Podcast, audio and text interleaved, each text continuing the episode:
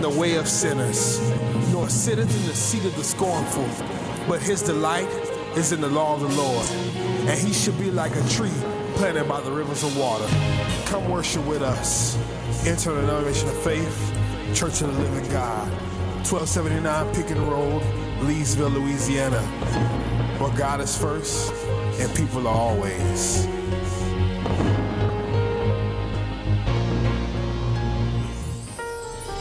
Welcome to the Living Your Destiny broadcast with Dr. John Barton, bringing you the Word of God with simplicity and revelation.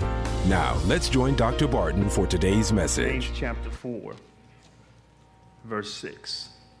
Praise God. If you don't have your Bibles, which you should, but if you don't, you can look at the TV monitors. We'll forgive you tonight. Well, since we're the grace, we might as well forgive you every time you don't have your Bibles, but you, you, you know better than that. You have James 4 6. Let's read it together as a family, ready, ready to read. But he giveth more grace, wherefore he saith, God resisted the proud, but giveth grace unto the humble. Wow. God gives more grace. You see that first clause? He giveth more grace. So we learn here there are different degrees to grace. There are different levels to grace whatever grace you have received before, there is so much more grace that God wants to give you. But it's not up to God to how much grace He gives, it's up to you to how much grace you receive. He gives more grace. God wants to give us more grace. More and more grace. Grace, that empowerment, that favor, His love that blessing that only comes from heaven above. He wants to give you more. God wants to give you more. Amen. But notice he says he resists the proud, but give grace unto the humble. So here's the criteria to receive more grace. Humble yourself under the mighty hand of God, that he may exalt you in due season.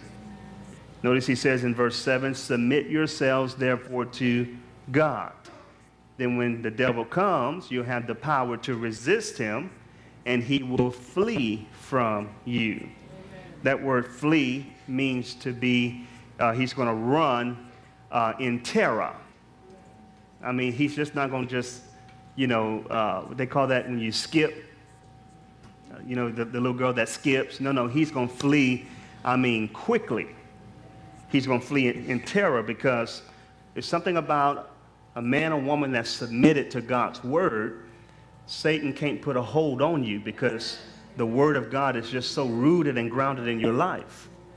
And although you deal with situations, uh, it won't be able to put you in bondage because you are submitted to God's word. You have the power to resist the devil, he will flee from you. Look at verse 8 draw nigh to God, and he will draw nigh to you. Clench your hands, you sinners, purify your hearts, you double minded. God wants us to have a fixed mind. He wants us to be rooted and grounded in His Word. We can't have this double minded mentality where we're in and out, or where we believe and then we don't believe, and you know, we get the Word and we lose the Word. You know, He, he says, you know, be rooted in me, be so grounded in me. Amen. Have God's Word so rooted in your heart that nothing will be able to separate you from his love. And when you go through a trial, you're not going through that trial alone. You know that God's presence is in your life and his presence is active in your life. Can you say amen? amen. So here's what I want to focus on tonight, and it's going to tag along with Sunday's message. Notice it says, He giveth more grace. Wherefore he said, God resist the proud, but give it grace. How many of you know God is a giver? And like the old saints used to say, you can't beat God given, no matter how hard you try. God is the greatest giver this planet has ever known. Notice what he's giving. He's giving grace. He's being merciful to us. He's being loving and kind towards us. He gives grace. Now, if the relationship consists of a giver and God is the giver, the other part of that relationship means that there must be a receiver. Because if God is giving and there's no one to receive, then it just defeats the purpose of, of Him giving. He's giving, but He wants to give to those who will receive. So tonight I want to talk to you from the subject faith that receives. Everyone say that with me. Say faith, faith that, receives. that receives. There is a receiving faith. There's a receiving faith. Notice God gives more grace. You cannot do anything in this life without the grace of God. You cannot fulfill your calling without the grace of God. You cannot fulfill your destiny without the grace of God. You cannot take care of that family without the grace of God. That grace that you have received comes from God. It's a, it's a sweatless victory. It's an empowerment. It's, a, it's an endowment. God loves to give. He loves to give. And, and you know what would be a slap in the face of God for you not to receive what He has given? For you to say, well, you know what, I don't need anything. I don't need, Lord, I don't want to bother you. God, I don't want to trouble you. You know, you can just go ahead and bless my neighbor, but Lord, I don't want to. Tr-. No, God wants to give you more grace. Let me make sure I'm in the right place. How many of you need more grace? Some of you should have had both of your feet up too with your hands. I need, I don't know about you, but I need more grace. God is a giver, but he needs receivers.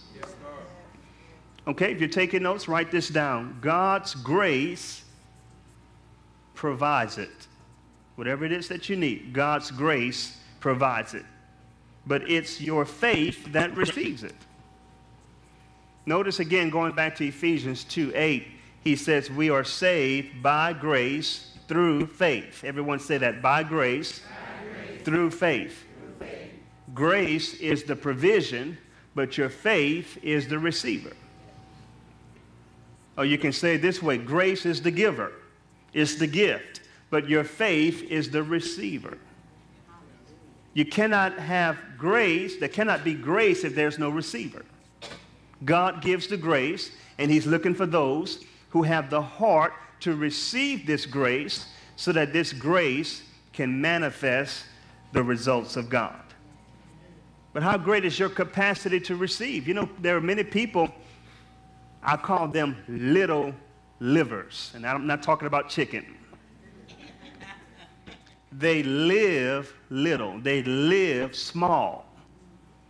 Y'all remember the prayer of Jabez? Did y'all pray that prayer? Lord, enlarge me, enlarge my territory, expand my borders. And he prayed this prayer that God would just enlarge him, expand him. Amen. Jabez looked at his life and you say, you know what? I'm living too small. And I've heard about the God of my fathers, Abraham, Isaac, and Jacob. There must be much more to my life than what I'm living. Jabez had confidence and boldness to ask God for things that other people were not asking God for. Therefore, the Bible says that God blessed him.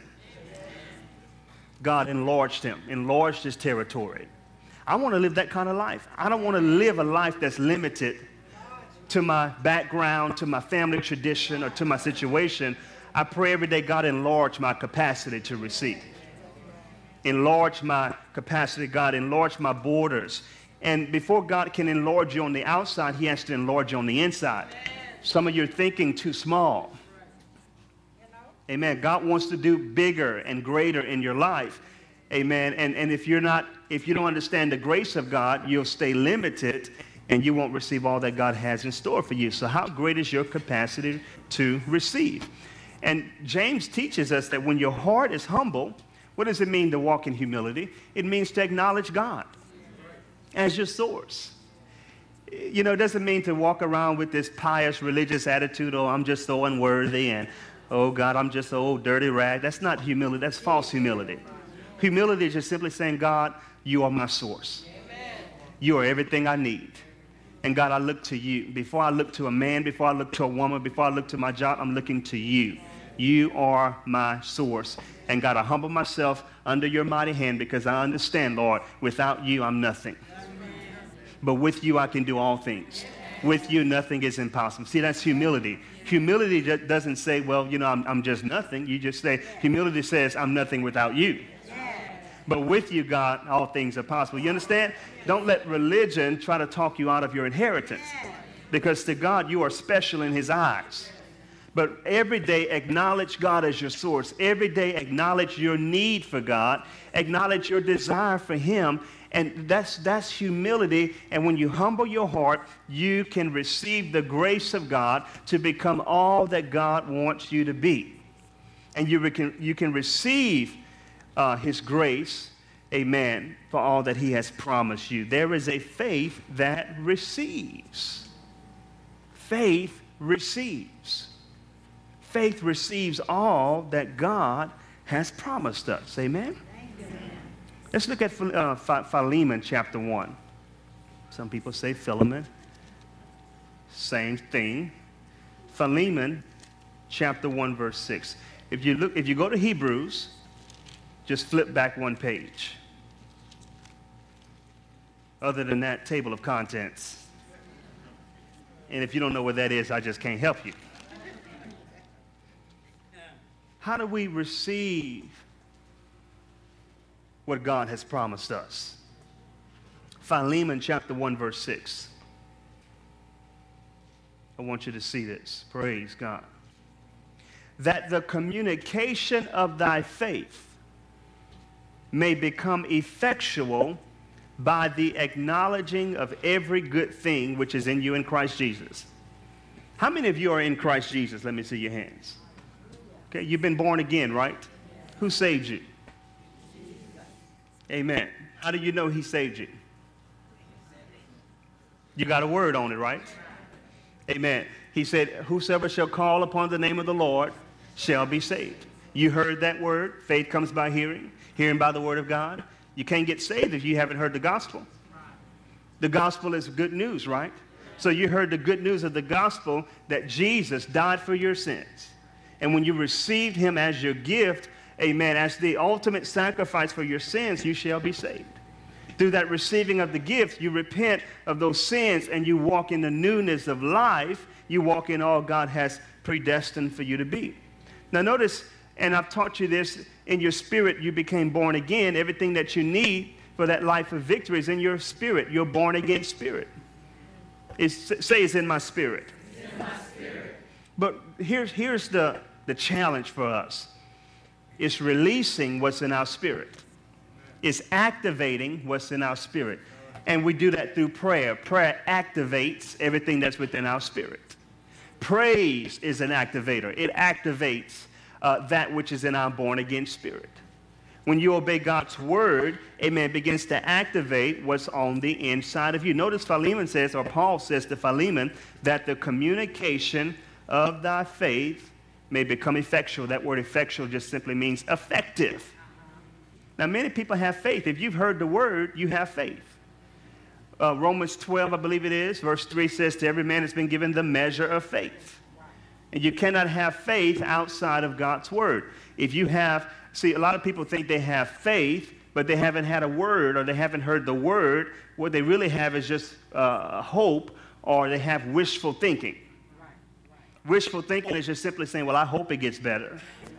I hope things change for my good. I, I just hope so. But when you have faith, you find it in the scripture where God said there's a promise for your life, and you begin to stand on that promise. Now you go from wishing and hoping and a praying, and from a, a, a prayer and a, what they call that a wing and a prayer, you know, to having faith. Faith, I got the word. If I have the word, I have faith and I'm standing on this promise right here in the Word of God. That's my faith. I meditate that Word. I begin to renew my mind to that Word. I declare that Word. I speak it over and over and over again. This concludes our message for today. Thank you for supporting John Barton Ministries, where we are committed to changing lives and changing futures. You can secure a copy of today's message in its entirety on CD by calling 1 888 727 8900. Order today and watch the Word of God change your life. If you're ever in the Lafayette area, we invite you to join us for a life changing experience at New Kingdom Ministries International, the place where new life begins. Services are currently held at the Holiday Inn Holidome on 2032 Northeast Evangeline Thruway in Lafayette, Louisiana.